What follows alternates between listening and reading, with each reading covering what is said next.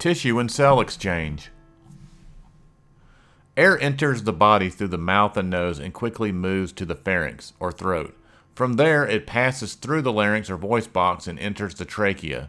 The trachea is a strong tube that contains rings of cartilage that prevents it from collapsing. Within the lungs, the trachea branches into left and right bronchus.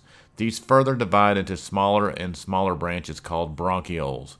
The smallest bronchioles end in tiny air sacs. These are called alveoli. They inflate when a person inhales and deflate when a person exhales. During gas exchange, oxygen moves from the lungs to the bloodstream. At the same time, carbon dioxide passes from the blood to the lungs. This happens in the lungs between the alveoli and network of tiny blood vessels called capillaries, which are located in the walls of the alveoli. Red blood cells travel through the capillaries. The walls of the alveoli share a membrane with the capillaries. That's how close they are.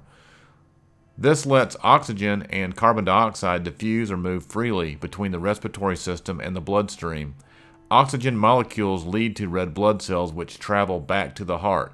At the same time, the carbon dioxide molecules in the alveoli are blown out of the body the next time a person exhales. Gas exchange allows the body to replenish the oxygen and eliminate the carbon dioxide. Doing both is necessary for survival.